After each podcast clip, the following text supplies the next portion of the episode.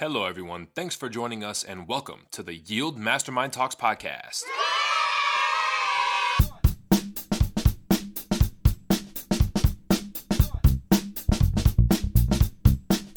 With your host, Philip Randazzo.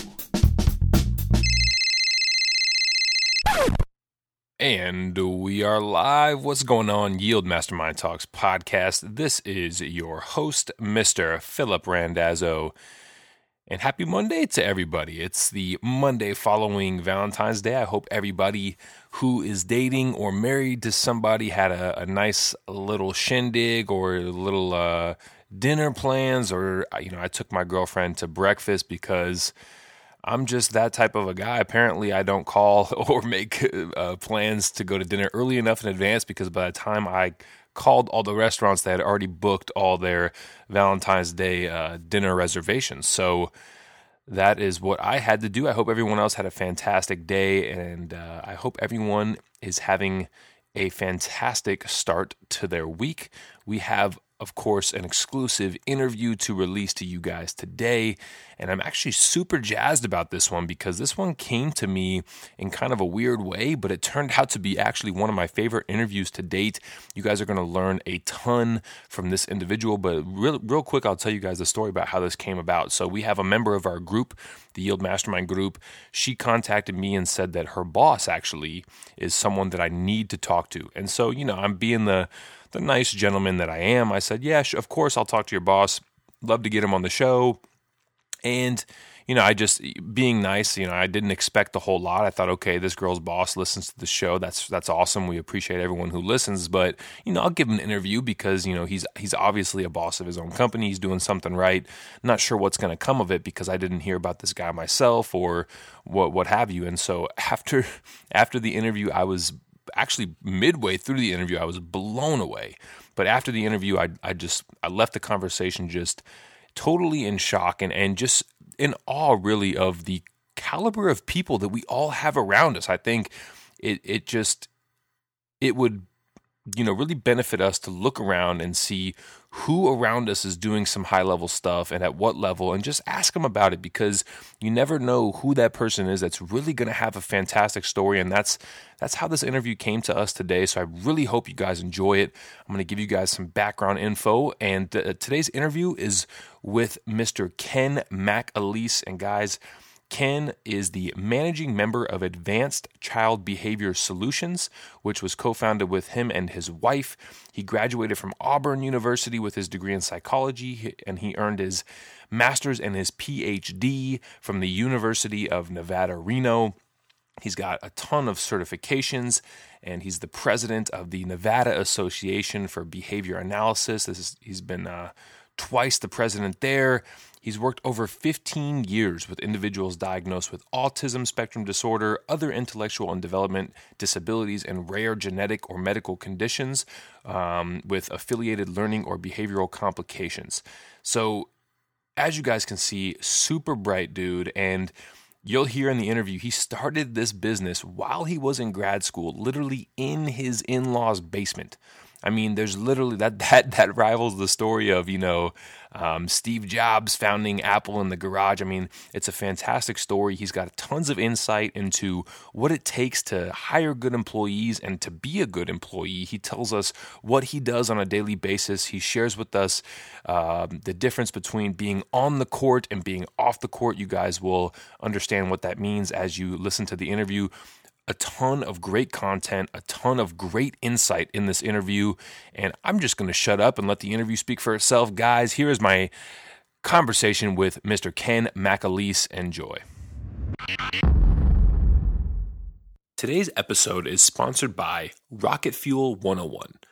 Now, guys, if you're looking for a book that's going to help give you a framework to succeed, to reach your goals, to accomplish those things you've always wanted to accomplish, to take that leap of faith, maybe get you out of your comfort zone a little bit, you know, you might be a person that isn't quite sold on personal development books, self help books. Maybe you're a young person who doesn't feel like the books relate to you. You could be any age. Rocket Fuel 101 is a six step process that's going to propel you towards your goals and stop you from drifting through life. This is one of those books that's going to provide you with a framework. This six step process is going to help you figure out your passions, pick a trajectory, you know, launch your mission, go ahead, set those goals, go 100% at it. You're going to bring people along with you. You're going to find a mastermind network. There's so many things that this book is going to give you. You do not want to miss out on getting a copy for yourself. And in sponsoring the show, Rocket Fuel 101 is going to give you 15% off any and all purchases of books, whether it be the hard copy or ebook. All you have to do is go to the Rocket Fuel 101 numbers, Rocket Fuel 101 book.com. Again, that's the Rocket Fuel 101 book.com. And when you're at the checkout, type in the promo code podcast.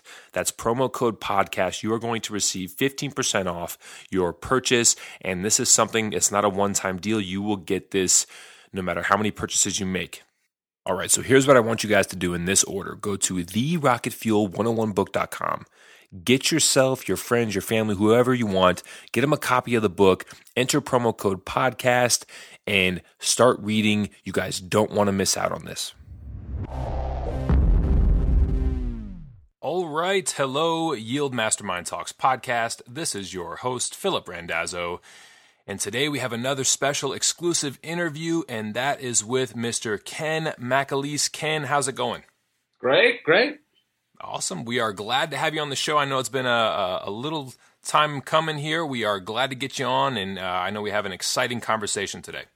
Well, Philip, I want to thank you for having me on. Um, what you and uh, JT are doing uh, to kind of shake up things up with Yield Mastermind is pretty inspiring, and uh, it's a privilege to be able to extend some of my story to your audience today. That's awesome. Thanks for sharing that. All right, cool. So, Ken, you have a very interesting story, and, and you you come from a very scientific background, and I would love it if you could just kind of take me uh, because I don't know that much about it, and the audience as well, kind of through your just basically a bullet point story of you know kind of how you got to where you are today in the field that you're in. Well, uh, I think the place that I would start, Philip, is um, I got I went to Auburn University in Auburn, Alabama, and graduated with my undergraduate degree in a very small segment of uh, psychology called behavior analysis. And um, I came out to University of Nevada, Reno, where I didn't know anybody, uh, which was a big part of my development. Um, went into graduate school, got extremely excellent training. UNR just happens to be one of these places where behavior analysis works the best. And I got a lot of uh, extensive training working with children with disabilities, um, autism spectrum disorders being one of the most prevalent.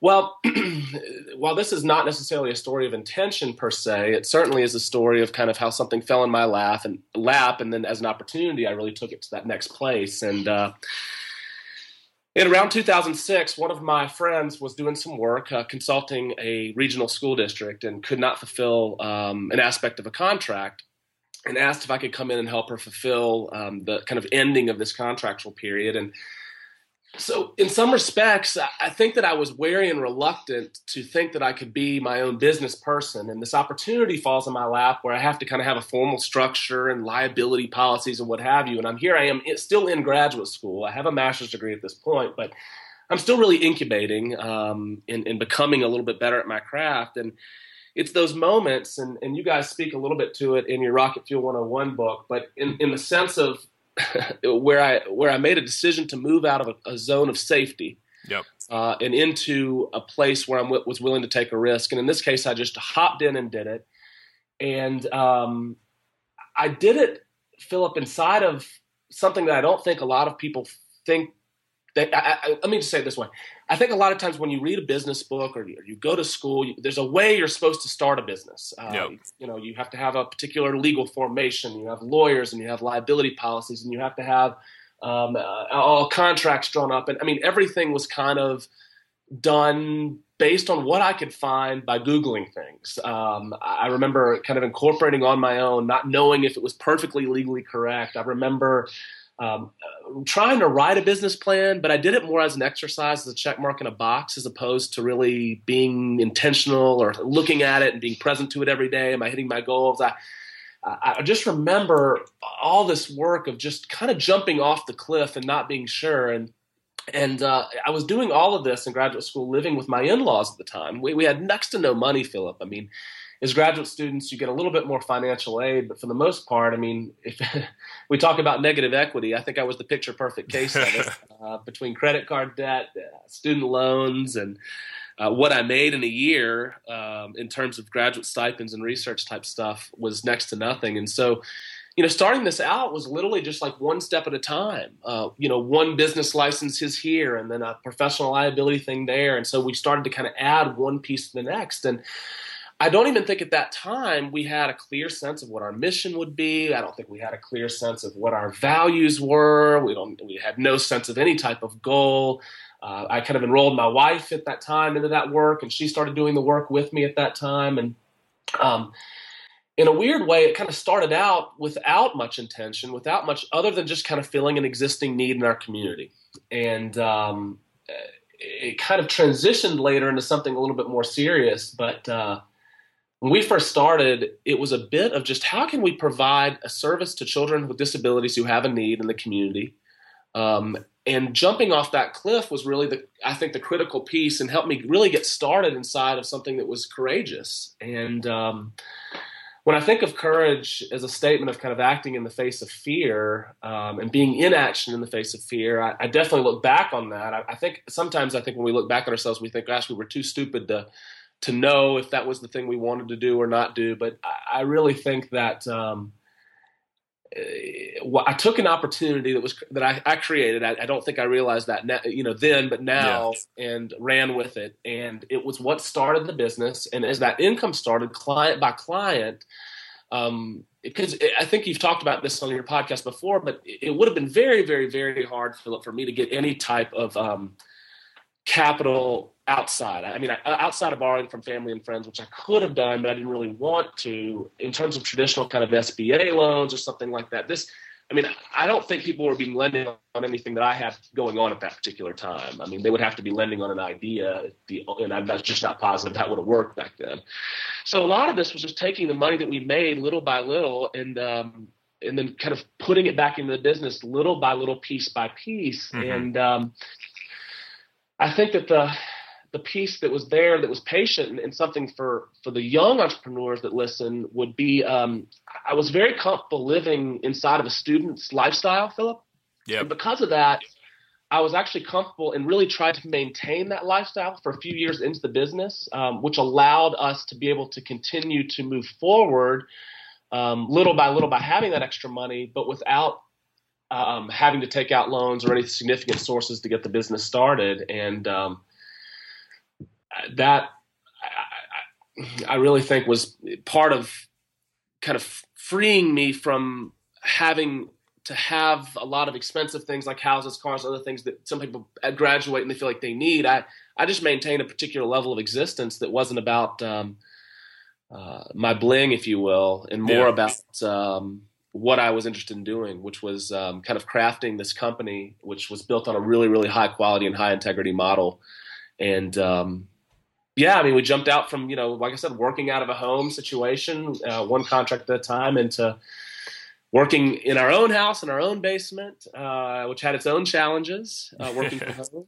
And then we, we gradually kind of moved, uh, you know, into leasing office space and and uh, continuing to grow into to different office spaces we grow.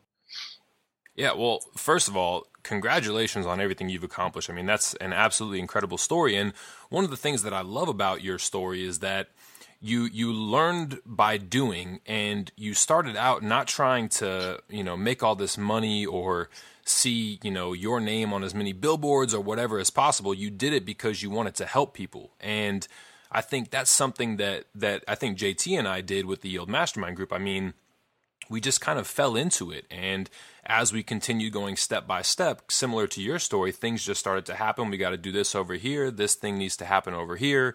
And I think, in my personal opinion, and I'm sure you can attest to this, I think that's the best way to do it because, like you said, you know, business plans are great, but you basically fill it out for, for tax or lending purposes and then you stick it on a shelf and uh, you don't really adhere to it too much. And you know, I, I think if, if you were to adhere to it, it, it would almost be detrimental because when you fill something like that out, you know, nothing ever goes according to plan. It's it's kind of uh, you know you, you set out to do something and it, the you know the course of, of doing it the journey is so totally different than you ever had anticipated I don't disagree, um, Philip, in the terms of I think that a lot of that exercise for people is to try to create some presence and intentionality of what their business would want to be. And as you mentioned, for lending purposes and other things, it's kind of one of those necessary check marks and boxes. I've come to learn, though, that it is important, though, to try to set or frame goals um, and be committed to them. Now, whether it has to be inside of that that particular uh, template of business planning or not, I, I, do believe that there is something good about setting intentional goals. I do believe that there's a way, though, to recognize those goals are there, but to be okay with the fact that it may meander from the course, if that makes sense. And I, that's why I was kind of. I agree with you. I, what I found about myself, though, is if I don't set goals, um, I tend to be um, kind of floating around a little more aimlessly.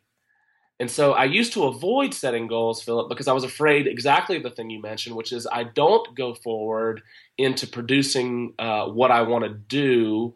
Uh, oh, I'm sorry. If I don't hit the goal, then I won't fail. So if I don't set it, there's no, then I don't have to fail. Yes, yeah, uh, that that is totally something that we see at the Yield Mastermind Group, and something that I think a lot of people deal with in terms of setting goals, and that's why um, you know, we believe that people don't set goals uh, very specifically because it kind of leaves it in this gray area where you know they they can maybe check the box that they hit it but if they don't hit it it's like there wasn't really a clear goal anyways. And so i think i mean I, man i struggled with that um, all the way up until very recently just because you're right if you don't if you don't set the goal or you're not very clear on it and then you don't hit it, it's okay. But if you set something and you don't do it, well, okay, who's that fall on? It doesn't fall on anybody else but yourself. Well, and I agree. And I think part of what we started to look at is is we started to get more intentional about what we wanted to do as a business as we grew, as we had more employees. Um, we started recognizing as this kind of human service industry that we do um, that our goal was never to have this kind of money forward conversation. It was always to have this kind of family forward conversation. And um, our business, Advanced Child Behavior Solutions, really became about how to deliver quality services with high authenticity and high integrity. And kind of finding our employees was framed inside of those values where quality existed and types of outcomes that we search for our children. I mean, as we started to set up that type of goal, is that it, it, I've heard uh, some of the people who've been on your podcast speak to that before, so I do think that there's some connection to success. It was less about the financial target. It was much, much more about we're going to build the service quality and we are going to believe that people will seek out the highest quality service. Yes. And um, there's going to be companies that are going to do the model a different way. I mean, in our particular area, this autism service delivery thing, Philip, these kids uh, are getting diagnosed left and right. I mean, this is kind of this major problem in the United States, if not internationally. And there is plenty of let's go out and make money off the suffering of these children. Uh, it, it, exists everywhere uh, in our country. In a weird way, it actually takes more effort and a stronger commitment to staying inside of a smaller quality, high caliber service delivery thing than it is to unleash kind of the mass volume related behavioral service options that exist uh, to service a ton of kids kind of without without you know without pulling this kind of putting putting the full effort into it. And we just decided that wasn't going to be who we were. And um, so you know we have challenges in terms of how to scale that quality conversation. I think as a lot of high quality companies do how, how would we continue to grow uh, and, and build this model out so more and more kids can get access to it? But without giving up who we are in terms of our quality, in terms of our integrity, in terms of our authenticity. Uh, and right now, it seems to be a pretty hard thing to do. We have seen no model of it being successful out in the world at this stage, but we're hoping that we'll um, that we'll maybe be the people who are going to forge into this and kind of create a new beacon that others can look at. Um, but even that, I guess, was kind of hard. I mean, is for us to say we're not about trying to go make money. We are trying to figure out how to make good salaries, good lives for our employees, and how to deliver a service well we can go to sleep at night knowing that what we're giving people is worth their dime, worth their time, and um, is something they're willing to share with their friends and their families. Yeah, I, I, think that's really what it's all about. And you hit on a couple things there that I that I really love to hear. And and for, so first of all, you know, a lot of our listeners are either still in school, whether that be in high school or college or graduate school, and some of us, like myself, are are very young entrepreneurs, fresh out of school. And so, you started this business in your in-laws' home while you were still in graduate school. I mean, maybe speak speak a little bit to what what that struggle was like, and then I know that um, you know part of your story is that you ended up, you know, you you brought on some employees, and those employees were also brought into that home at a particular time. I, I, I would love to hear kind of how that well, all unfolded. I think there's there's a couple lessons of both kind of industry and also uh, possible avoidance that I learned along the way. The first thing is that I spent a lot of time, Philip, trying to get everything just right and just perfect uh, before moving forward. And, and, what I mean by that is that I, instead of relying on the expertise of others, um, leveraging the power of groups, which is kind of another common theme I've heard in your podcast and in mm-hmm. the book, um, I, I try to do everything on my own. Meaning, if there was, let's say, a tax related issue, I would literally be like Googling tax code, reading it, trying to figure out like what the best way to set this up or to expense that. Uh, what was the best way to do this or and I did it all on my own, which in some ways is cool and empowering. Like I didn't necessarily need those experts to create all that for me. At the same time, I don't believe that it was probably the best way for me to allocate my resources and time to. Other people knew how to do that, and I should have kind of paid my way out of that. Now, because I didn't have money, I didn't think that I didn't think it was worth it. I kind of thought like, well, I'll just do everything, and that was kind yeah. of I guess, like I said, the two side of it, the double edged sword. One is is that people can do it. So if you are an entrepreneur and you do want to start something, you don't have to have all these fancy pants people uh, to do it or to make, get it off the ground. However, uh, it may be a better use of your time if you have the funding and if you have the resources to go use and access those professionals, so you don't waste a bunch of time doing something that other people know a lot about. Yep. Um, I think that's one part of it. The second part of it that you kind of mentioned in terms of bringing employees on, we at that point we had moved out of our in-laws house. We were in our house in our basement. Okay.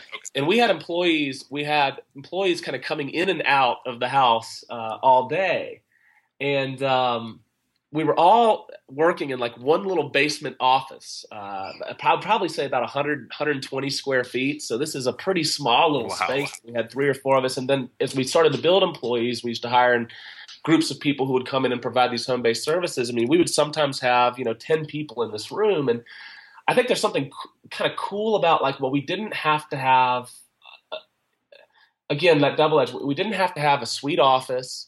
Uh, we didn't have to have all the bells and whistles. I mean, we would meet clients at Starbucks. We would meet them at their homes. Uh, we we were trying again to kind of bring because we didn't have a ton of money we're trying to figure out every ways to kind of save or kind of put something out. The hard problem though is that when you have employees come to your home, if something goes wrong with employer, something doesn't work very well, well, these people know where you live. um, they're, you know, meaning there's some uncomfortable things that sometimes yeah. happen that we realized once we had kids that it wasn't going to work anymore. So when my wife and I started the kid conversation, well, one, everybody has to listen to kids crying upstairs while they're trying to do business calls, and two, um, how in the world are we going to have some privacy and separation, if you will, between our business and our personal life when the business is in our downstairs office? The work is always there. You can hear the fax machine come off. You can hear the business line ring downstairs. And I think we started realizing there was kind of a psychological sacrifice to our health by having it stay in the office. Uh, I'm sorry, stay at the home. Yep that's when we started to look really closely at moving out uh, of that place to get our own. It, which I think it, when people are ready, get through it, but recognize there's some issues um, that are going to show up when you have a home based business. Yeah, all great points. Yeah, I, I, I've totally spaced on the, the aspect of it. You know, somebody, if it doesn't go so well, they know exactly where you live and probably everything about your home. That's uh, probably not the not the best case scenario there. But you hit on some things there that I think are really important and something that man, I wish I had heard, and I'm a young guy, but I wish I had heard this when I was even younger because I think it's so critical. And, you know, you, you talked about wanting to get it just right and wanting to have that, whatever your product or service or your app or your launch or even like something small like making a movie or whatever. You, you you spend so much time trying to perfect it that by the time you put it out, it's just I, I think really what what changed my life was really putting out the you know the the the least viable product, if you will, and, and putting something out there and letting the people that I'm providing this service to kind of tell me, okay, hey, this is really good. This could be better. You could change this. You could move this around. I that was huge for me, and and you know, it's it's something that I find a lot of young entrepreneurs who do take that leap kind of figure out. So if there was someone out there listening right that right now and they're kind of struggling, they have this idea that they know they're they're really good at and could really benefit a lot of people, but they're just scared to put it out there. What what's the one thing you would say to them just to kind of give them that encouragement just to go ahead and do it? Well, the one thing I'd say to encourage someone, well, I um I'll kind of use the distinction uh, I got, Philip, from some personal development work I did that I think may help frame a way to move forward. I'll see if it see if it if it lands with your audience. But um, I told you kind of prior to the podcast, you know, I do some work with personal development through um, a company who provides kind of personal development services called Landmark Education. Mm-hmm they do all kinds of things to kind of help empower um, me inside of what I want to do in life and who I want to be in life. And so it's just it's, it's a tool, um, and it's I should say it's my life now, not just a tool. But there's a distinction that they brought up that's kind of insightful that I think might be something that I would lend to somebody in the midst of having an idea or having a criticism or seeing a need that exists, but they haven't moved into action. I would kind of suggest this metaphor, and I may kind of botch it up because I, again, I told you I'm not a employee of this company, so I'll do my best as a as a consumer to kind of explain a distinction they gave me. But it's this distinction between being on and off the court in life. And um, I'll try to describe what kind of on the court and off the court is. But I think once you can kind of see this a little bit, you might be able to kind of identify with it and kind of recognize like how to get on the court, which is what I'm really encouraging this this person that kind of that nameless person out there who's listening uh, a way to access it. And I think that he, here's how the setup goes. If you think about kind of what is required or what shows up in what I call off the court or in the stands behavior, Philip. So when I'm watching a game um, or watching a game at home, like I was watching the NFL game last night, we're kind of recording this the day after the Super Bowl. But, yep. Um, you know, in the stands conversations are criticisms of players, telling people, you know, what they did wrong, what they did right, clapping and cheering for this, but it's not an actively engaged conversation. It oftentimes suggests or describing the players and describing what's wrong in the world. And you'll see this a lot in political conversations where people have a lot of criticisms about this particular representative or this particular president or this mm-hmm. particular mm-hmm. administration. And all it is is just talk, kind of criticism. It's kind of in the stands thing. There's nothing actionable in a lot of that talk. Now, if you think about kind of this place, when we're on the court, you and I were playing a game, and I, I think I remember reading up on you that you do some basketball or have a tradition in basketball. Yes. You're actively engaged. You have strategies. You have plays. Um, you may win, you may lose, but you're playing to win. Um, you're present, fully present to the moment. Um, every pass, every shot, um, the outcome, the score, the time left on the clock, how many timeouts you have. Well, when you're in life, when you're in action, um, you are doing, you're playing the game. And that doesn't mean you're not going to make errors, Philip. That does not mean there won't be failures. That does not mean there won't be setbacks. But you're literally on the court shooting the ball. You're on the court passing the ball. You're not talking about the game. You're not criticizing the game. You're not thinking about why your teammate didn't do X. You're thinking about what we need to do on next play or what is what am I going to do with this dribble or this player in front of me.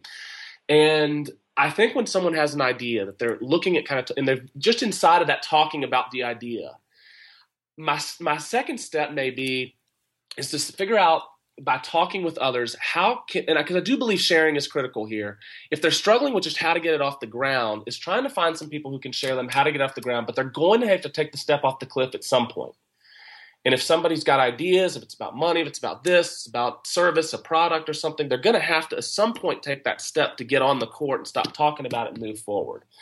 But if they can kind of first sense like how long am i going to stay in the stands about this and when am i going to get in court? Because where the court is is where life is. It's where inspiration is, it's where power is, it's where fun is, vitality. And I think that the more we spend time in the stands talking about our idea, that's fine. I think it's important to share and talk about it, but at some point we've got to move forward. And I think the problem, part of the hard thing in the advice piece is, well, what is the next step? Will depend a bit on what the service is, what the product is, where the idea is, and all the other facets. But my sense would be is to get into communication with either a yield mastermind circumstance where you can set goals with a group, uh, where you can get accountability, but to know where that next step forward is, you're going to have to talk to somebody who has probably has a little bit more knowledge than you if you don't know anything about the particular area, service, or industry that you're in. Now, that doesn't mean that you could simply stop there because sometimes you've got to be careful with how much people are going to give you advice because everybody gives it to you. But when you're trying to create something new or novel, you sometimes have to have the courage to say, and I've got this idea how this is going to work, but I'm going to move to the left of that and do my own thing, as opposed to just recreating the last innovation that existed.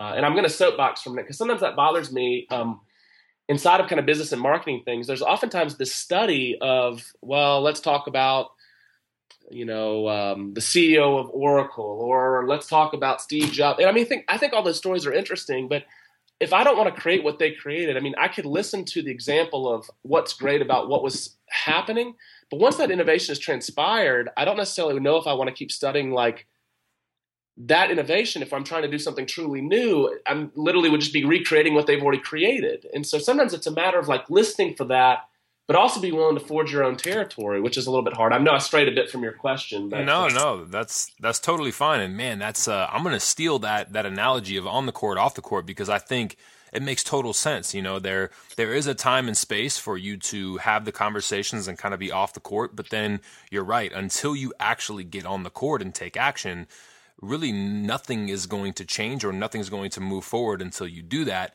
And I think you're right. You know, it's and that's one of the reasons I love this podcast so much and I love doing this is because I don't, you know, those those big stories of Steve Jobs and, and like you said, you know, the Michael Dells and all that stuff, it's great. But I love hearing the the different ways that, that it can be done because you're right. If you just recreate that, I mean, you may be able to accomplish what they've done, but you're going to uh, essentially be creating the same thing. And I think we all have our own unique abilities and unique takes on things. And I think it makes sense to kind of get a well rounded idea of how it can be done.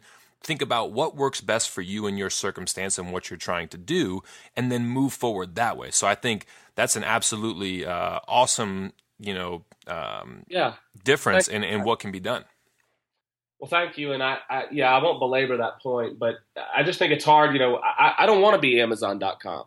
Yeah, you know, I, I'm in, I think it's fascinating. I think the story's fascinating. I, I think the product's amazing, and the service they give us is fascinating. I mean, I, you know, it, it, but at the same time, I'm not sure reading exclusively in this area or Zappos or you know pick something else that's just amazing and you know accelerating and into our kind of consciousness and our.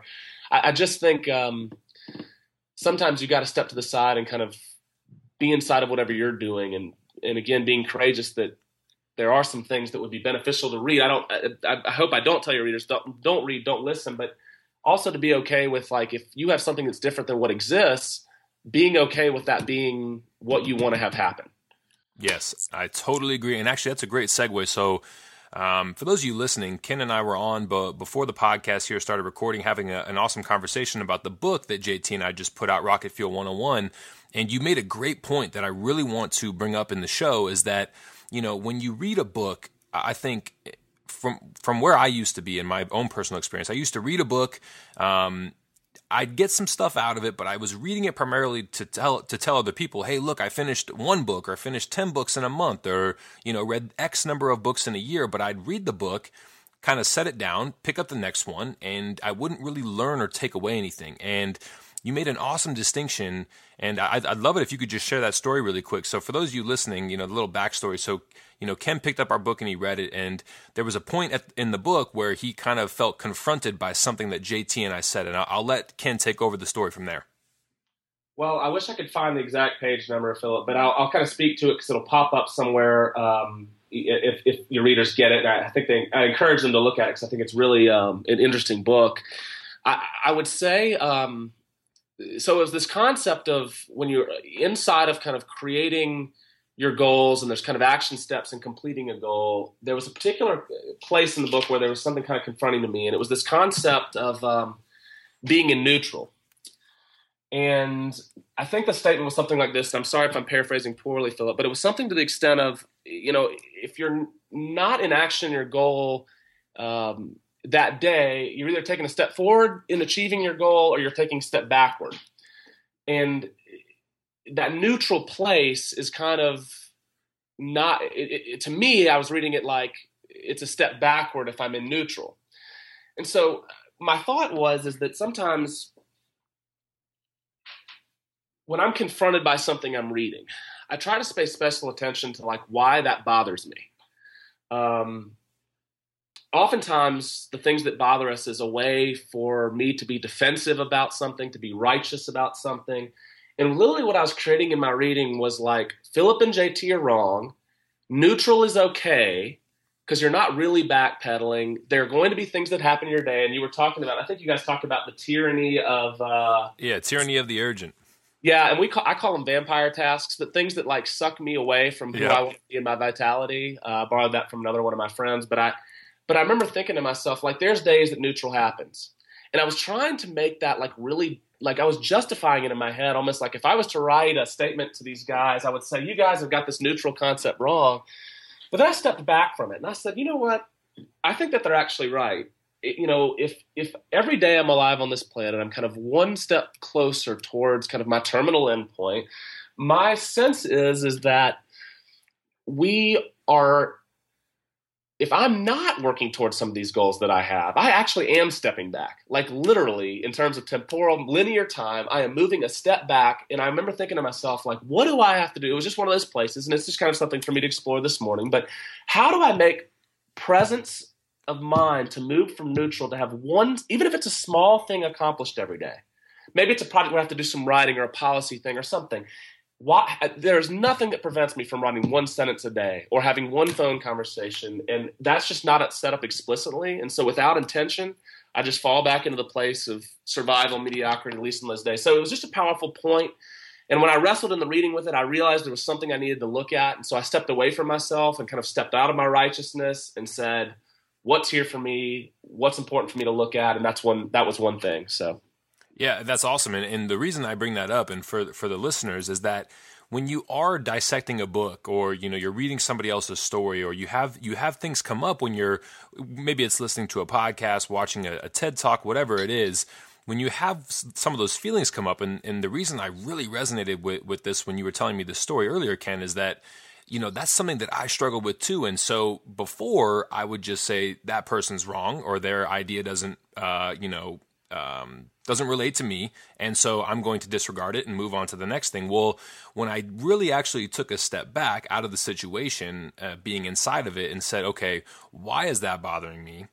I really got this awesome view of what was going on and, and maybe where I had a weak point or where an obstacle was coming up that I could actually move forward on now that I had had actually, you know, looked at something from an objective point of view. And so I really, really love that you shared that. First of all, I love that that you that you uh, that you enjoyed the book. That's awesome. And you know, for those of you listening, just when you read a book, I, I guess my main point is just take your time with it, really grasp a concept or you know, maybe there's something like this that comes up with what you're taking a look at and really try and move forward with something. And, you know, with the book, you know, the the point of being, you know, there's no neutral days. And now there's there's a time and place for fun, a time and place for rest. All these things are actually in fact pushing you forward on your goals because if you if you don't sleep, you're not going to have adequate energy to, to you know put effort towards what you're trying to accomplish. But our point was exactly how you put it. You know, there's if you're not taking some incremental steps on a daily basis, and that that you know brings us back to goal setting and all these great things,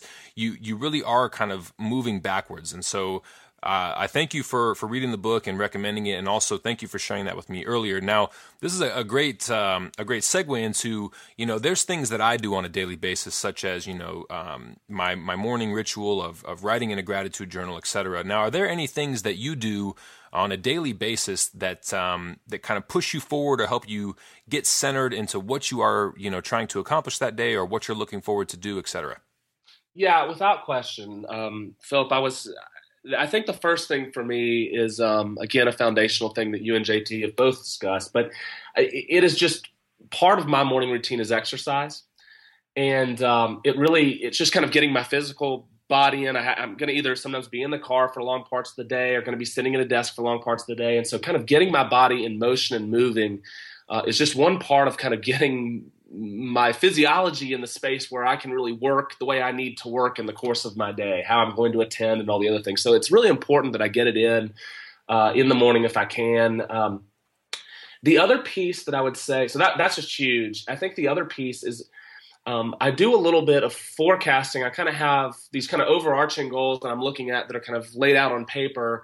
And then I usually do some work in kind of writing out kind of the intentional things of what I want to accomplish inside of my daily tasks. And uh, so I do a little work kind of getting present to those things. And then it sits next to me all day. So it doesn't get folded up. It's not like stuck in my iPad when my iPad's off or my iPhone.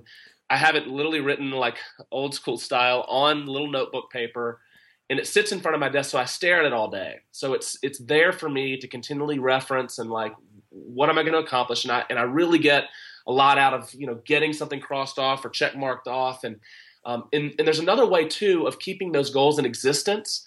You know, when you're committed to something, Philip, it's really easy once things get tough to start to pull off a little bit of it. Like I remember mm-hmm. thinking about there was something I was also reacting to. There was something kind of follow your bliss, find your commitment. I thought, yeah, I like that. And I would add that remember that sometimes in fulfilling on commitment, you're going to go through places where it doesn't feel good. And that could be an exercise goal. That could be something that's uncomfortable. Because most of the time, we're built to survive, right, Philip? I mean, and I don't think we're actually built to leap off uh, cliffs frequently. And so sometimes you're going to run up in a goal where you're going to be confronting something new, something you don't know. And in most cases, that's where you kind of go turtle and you pull back in your shell, your arms, your legs, and your head. And so what I've actually had to teach myself is inside of those commitments, inside of what I'm trying to keep in existence with those daily tasks and those other things is don't let myself go turtle. I want to go. Uh, I want to go big. I want to be alive. I want to attack the things that I'm struggling with, but recognizing that I have to figure out ways of keeping my commitments in existence and writing them down on a piece of paper, as small as that is, is one way of me um, keeping those things in existence that are important to me in terms of my commitments, my goals, my values. Yeah, man, that, I I love that, and it's funny you mentioned that because literally as we're recording this, I have my you know daily task list sitting on a piece of paper in front of my computer just kind of staring me in the face. And I love that because a lot of people now they're trying to go high tech and get all these, you know, produ- productivity apps and all these things that they think are going to help them because they're packaged a little fancier than a pen and a piece of paper. But I love that distinction. And it's it really does make a huge difference. I know for me personally, having it sitting on my desk right in front of me every single day, it's like it's staring me in the face, telling me, hey, you wrote me down. You wrote me as like I, I write, you know, the most important task of the day that I need to get done, and then some kind of secondary tasks that mm-hmm. follow my most important task. And it's like, it's staring me in the face, you know, kind of taunting me, saying, okay, you got to get me done. You said I was most important.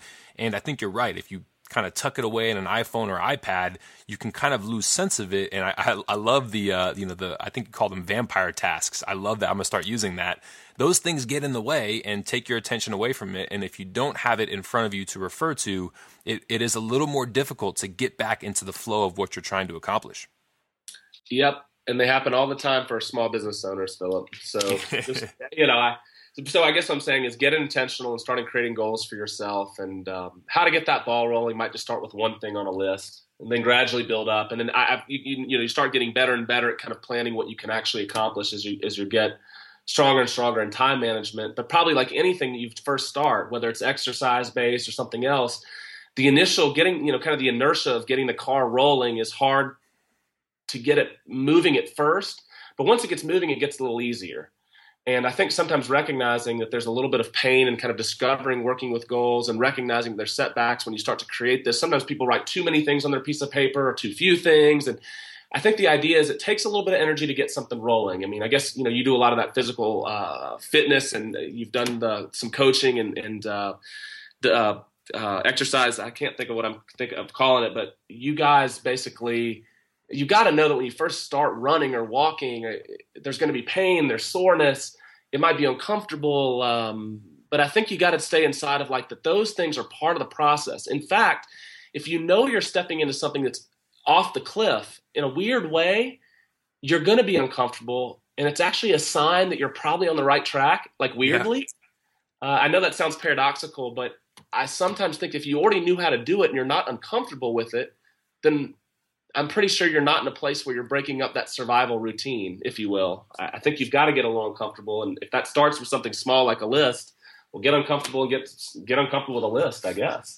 Yeah, no, you're you're you're so right. It's um, it, it is one of those things where you know humans are built to kind of have the least resistance and kind of have the most comfortable path, and so any sort of stepping off the cliff is going to it, it, it, needs to be challenging and you're right you know there's a quote from joseph campbell that i love that i've been referring to a lot recently is that you know when you are following your bliss or passion or vision or whatever you want to call it doors begin to appear where there were once only walls and, and i think it, it's it's a great distinction because you're you're so right. When you are going after your, those things that you love to do, you're gonna really feel uncomfortable. But things are going to start happening in that in that uncomfortable space that are going to basically show you that you are indeed doing what you're supposed to be doing. And I love that. And this is actually another great segue into something that you've been doing um, in terms of like public policy and legislation in Nevada. And I, I think this is absolutely fascinating. And it's not something we talk about a lot in the podcast, but I want to hit on it because you know this is not um, anyone who's in, in education or even someone like me who, who who's done marketing and, and, stuff and fitness, I have zero idea how legislation works or how to even begin that process of, of changing things that are in place. And and you've been doing a lot of that. And so if you could just kind of speak to how that started and, and kind of what drew you to that and how you've been actually able to make an impact in an area where you probably didn't have a whole lot of expertise starting out. Well, thank you, Phil. This, it, it, I think that this will be a contribution to some extent for your listeners um, because it is another one of those stories of once you've been practicing jumping off cliffs. I will say that it gets a little easier to start jumping off cliffs. Um, and this was a cliff. We, our particular profession, this behavior analysis thing, um, back in 2009, a piece of legislation um, came across Nevada that was going to provide um, private insurance funding for children to get this therapy that we do um, covered. Um, and in that process, um, lo and behold, they decide that they would like to license our profession. So it starts really small, but nobody knew how that was going to happen. And so we had basically, again, one of those choices. I mean, where these opportunities come up and you say, well, am I going to do nothing and let people decide what is the right thing for my profession? Or am I going to kind of step into that and create what I can to um, make the licensing process our profession work? And so that was actually my first venture into this was working with our state uh, board of psychological examiners to craft this licensure policy. And I remember initially, again, being afraid and how do we speak to kind of not just what I do as a company, but what do behavior analysts do in our state? What kinds of things can we create for consumer protections? Um, and again, Philip, these are unpaid things. So this is time. Like, where does it show up? I mean, this is why that time management, the other things are so effective because you got to dive in sometimes because it's necessary, it's required, and it literally shifts and changes the field. And a lot, I think a lot of people are like, well, whatever happens, we'll just be okay with it. But the very initial stages of this process, Philip, were literally where people were saying, you guys are only going to be able to see three kids at any one time, which no business could actually function in. And if that policy actually made its way into regulations, it would have crippled Nevada and our ability to provide services to children with disabilities in this community. So it was the first place where we started. And I think what's also neat about this place is to work inside of creating policy, regulatory things, or even some of the legislation, which I'll get to in a second, is you have to leverage the power of your groups. I didn't know at that time, but I remember, and this is why it's important to frame commitment. My commitment was is that these children in our community deserve high quality service that is well funded in our state. If we want to be a leader as the state of Nevada, then I remember thinking, if this means I have to give up certain things to have a voice, to be free to self express, that has to happen. And I can still remember talking to this one family member about like, no, I'm not going to do it. And then I just said, you know, I'm going to do it, and I went for it. But the cool thing is, is that we've created things. We've created additional funding. Um, as far as a stepwise process, Phil, that is definitely one where you have to start to interact with people who play in the game uh, to find out how it all works. I'm not a politician by nature, but I learned particular ways that I could add to the conversation. My background in science was I was I became kind of the person who could bring the research to the conversation, and so senators, mm-hmm. legislators could know what they needed or not needed in the state was had a good scientific basis. But other people provided emotional appeals and parents and other things, and that was crafted by a larger group. But um, therein lies that piece. We we don't always look for it as a place that can change because we don't think I think our, bureaucra- our bureaucracies and state systems can change, but they have this massive ripple effect on sometimes what we do. Um, there's been policy and changes in legislation to independent contracting status in our state of Nevada. There's changes to our tax codes, to um, the way that we have gross revenue taxes this year. I mean, there are things that people can do to be in the midst of that conversation, and it's other than identifying the problem literally getting out there and start having conversations and um, and and you can you any member of the public can go and give testimony uh, for any given bill or any particular conversation um, in, in any legislative group across the country. And there's ways that you can just call up your local representatives and find out how to do that. And it just starts with having a three minute conversation prepared about why it matters or doesn't matter to you. And so few people are willing to do that or write a letter, being in action, being on the court with making a change. Instead, let's just criticize this president. Let's just criticize this senator. Let's say why Nevada doesn't work. Take action with it and it starts if you don't have any money with use, at least using your information, using your vote. And um, those are the two things that matter to uh, people. And those things are money and votes. So if you don't have money, then start figuring out a way to explain why it's important to you and help educate uh, senator and congressmen around how that's going to work. So anyway, just another little place where people can extend and contribute. Yeah, man, that, that's so awesome, and I, and I love that you know you just kind of dove into this area because it it was going to you know impact what you were doing, and like you said again, you know it's the on the court, off the court thing. It's like if you're not if it's gonna impact you in a negative way or something's gonna happen that's gonna change what you're doing, instead of being off the court and just talking about why it's bad and you know just having the conversations with people, go ahead and actually get on the court and do something. I, I love that aspect, and I think that's yep. something that all of our listeners can benefit from. It's like no matter how big or small something is, there there are still actions that you can take. And like, you know, somebody out there listening might say, "Well, you know, you know, I can't do I can't one person can't impact this this entire legislation deal." Well, as a matter of fact, you can. It just starts with the incremental small steps. So I think that's an awesome story. Thank you for sharing. And so Real quick, before we get into the rapid fire portion of the show here, what is the, the next thing that you're most looking forward to, whether it be, you know, professionally, personally, spiritually? What is the one thing that you're most looking forward to uh, that's coming up next? Um, we, uh, uh, good question, Philip. Um, our team here, kind of our senior staff and our group here at Advanced Child Behavior Solutions, um, we worked a bit to kind of reframe our mission, our value statements, and recreating a five year plan. And we're at the front end. We're at the front end of that conversation. But going back, it's kind of a nice bookend of the first part of a conversation we had about kind of where setting goals and how that all matters. We are trying to just take a look at who we are right now, turn over every stone, and reframe our mission. Look at our company values um, and look at what directives we want to have placed inside of what is our next five year uh, set of goals. What is our vision? And we're at the very very front end of that process um, but what's exciting is is that i'm I, I just feel like what it's going to unfold for us is going to be limitless and i believe um, I, I, I think I just kind of bubble with excitement about kind of getting to that process and getting complete. And it's one of those places where I really felt that at least recently there's been a couple real neutral places. And so, I mean, our conversation has already inspired me to take action and move forward and uh, get a few things accomplished where we can get that baby rolling again. That's awesome. That is absolutely awesome. Thank you. All right, Ken, we are going to move into the rapid fire portion. Are you ready? I'm ready. All right. So, when you think of the word success, who is the first person that comes to mind and why?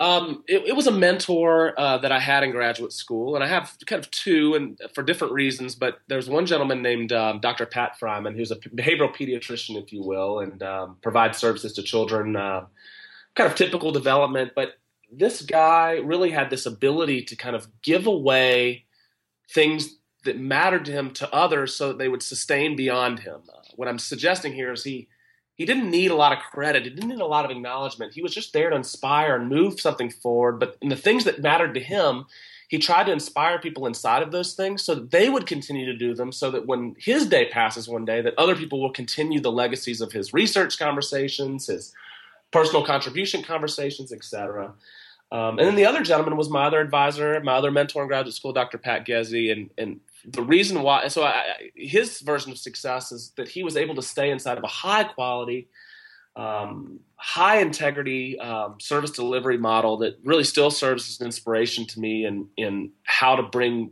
the absolute best service to children with uh, disabilities. So those two gentlemen were successful for different reasons for me, but um, both of them were able to maintain family lives and friends uh, without this kind of trail of tears, if you will, being both successful in their professions. I also admire people not just for their contribution to their professionalism, but also that they can do it inside of where they don't have to look back and see that There's this kind of trail of ruined lives and six divorces, and yeah. you know, all of them eh, have done right by the world in the midst of their moving through it. So I think that I've not only found people who can contribute, know how to do that professionally, uh, but also people who can live life well. And I want to be like those people.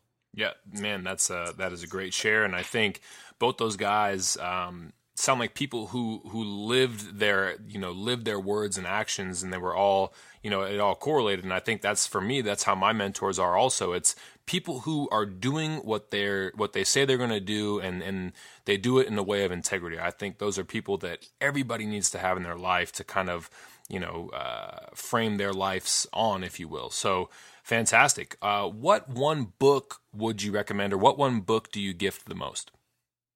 Um, I was I've thought about this a little bit. I, will kind of give two. I, I, think one that might be inside of just starting a person into thinking about what's possible, and it's it's a big picture type of thing. It's called the Three Laws of Performance by uh, Steve Zaffron and Dave Logan.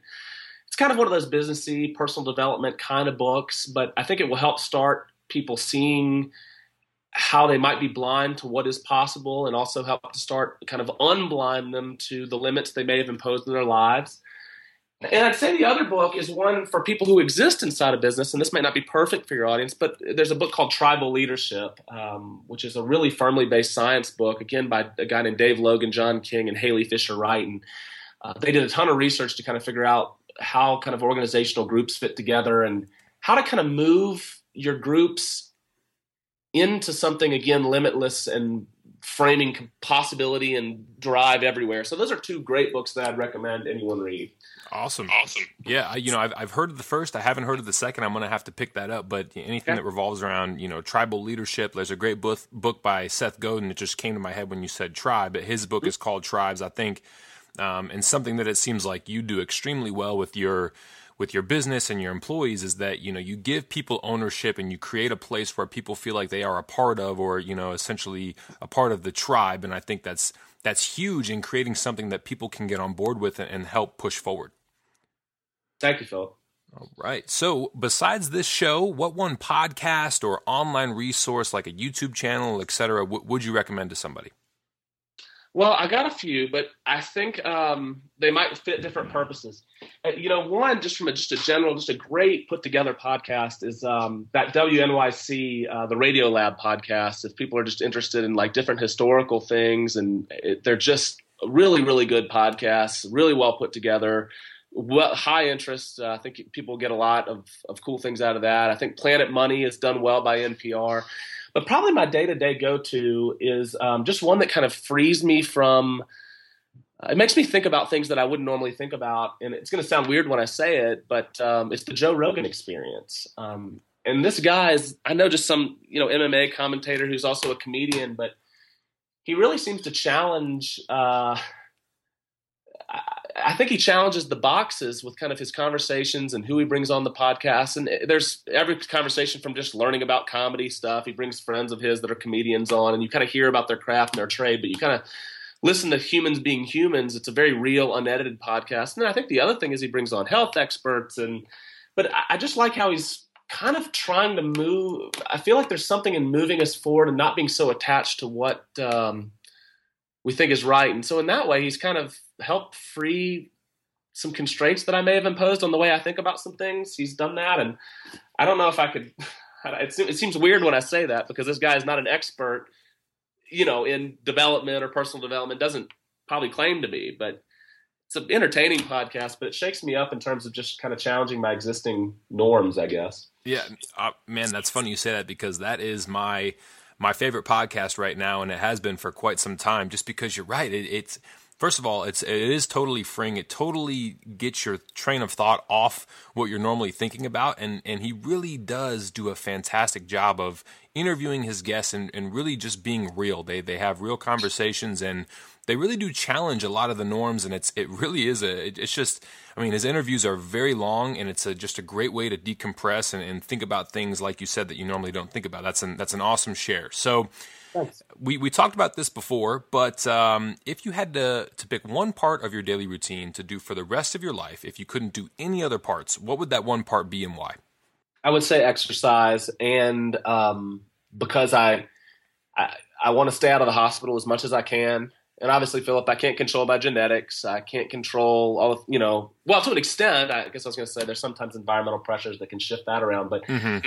I want to I want to stay healthy and I want to eat right. And I was going to say exercise. I don't know if I want to say general health, but exercise would be critical. I'm going to do everything I can to um, keep myself alive long enough to contribute as long as I possibly can. So exercise is a critical piece for me.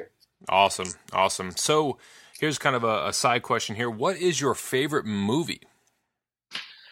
Um, I would say that I have a couple, but uh, I'll uh, one for fun and then one for kind of uh, inspiration. My fun one will be um, I like the Ocean's Eleven series uh, with the Brad Pitt and George Clooney and all that gang. Yeah, uh, I just think that they do that really, really well. And uh, but my inspirational one would be kind of a story of tragedy, but again, breaking out of limits. There's a there's an old movie called The Power of One. it was actually a book. Um, I mean, this one will take you through a journey, but it's about kind of an English boy who has just a number of tragedies come through his life, and he has to kind of wind up being. It's set in like the 30s, 40s, I believe, and uh, just through all these different tragedies, um, he kind of continues to just leap over every single terrible thing that happens. And so, for people who are struggling or at the bottom of things, who are kind of down on themselves in life, like this particular story, which is fictional um, certainly crafts a conversation of you know we can move past anything and every bottom is just a way to climb out of something. And there's a this I always will was thinking inspirational. So the power of one good it's a good good movie and a good good book. Fantastic. I'm gonna have to check that out. All right. So Ken where can people find uh, find out more about what you're doing and what you're up to well, I would say that um, I was thinking about my non-perfect website that we have out is probably the place where most information is um, there, just in terms of what our company is doing and what we're up to. Um, and that's at advancedbehaviorsolutions.com. Uh, that is part of our plan in terms of redesigning and rebuilding that thing because I'm certainly not happy with it, but it still exists despite my unhappiness with it. And um, that would be the place they could get get uh, the most up to date information about us. Fantastic. Awesome. All right. So we always end the show with a quote. So, Ken, what is your favorite quote? Well, I was going to get one that's from my particular field um, by a behavioral psychologist named B.F. Skinner. And it's, uh, he says, the rat is always right. And really, what this means is that when you're doing an experiment and something's not going as expected with the rat, um, oftentimes there's this kind of sense of, uh, we're going to blame the rat for not doing what he's supposed to do. And I think it's not that the rat's stupid or lazy. He's just not responding to the environment and the way the experimenter arranged it. And I've taken this example into my work with my children, with uh, the kids that I work with, with employees. If your employees or the kids or even your consumers, if people aren't buying a book or listening to your podcast or whatever, it's not because they're lazy or because they don't do something because this they're they only respond to the environment they put themselves in. And uh, i'm sorry and how it's arranged by the employer or by the therapist these other things. So it's one of these things that keeps coming back to me not just as a concept that matters in some arcane experimental way but in terms of a life way is that our environment shapes a lot of who we are and what we do and um, you guys talk a lot about one thing in your book and in the podcast about you're the sum of five people that you hang around the most. I remember mm-hmm. thinking that is leveraging your environment to bootstrap yourself up. And it's funny, actually, Philip. I remember when you first started telling me you were saying Jim Rohn. I thought you were saying Jim Rome, like the sport. and so I was like, "Wow, Jim Rome has said some really profound things." I used to listen to that, and then I was like, later, I was like, "Wait, that's not the Jim Rome." Jim Rohn, R O H N. Sorry, yes. you, man. But I, I just believe that this rat is always right thing that people respond to the situations they're placed in with the experiences they have. And if we can begin to shift some of those things around, it can shift the way that you behave, the way you act, and the way you respond. And so you're not a victim. You're not. You're able to leverage yourself out of whatever position you're in in life um, by just reshaping and changing the environment. And um, I think that can, can be freeing from some people. Yep, I, I totally agree. That is a great way to end the show, guys. There you have it. Ken, thank you so much for coming on the show. We really appreciate you sharing with us. It's it's been very insightful for me. Thank you, Phil. Yes, of course. All right, guys. Thanks for tuning in. We will see you next week.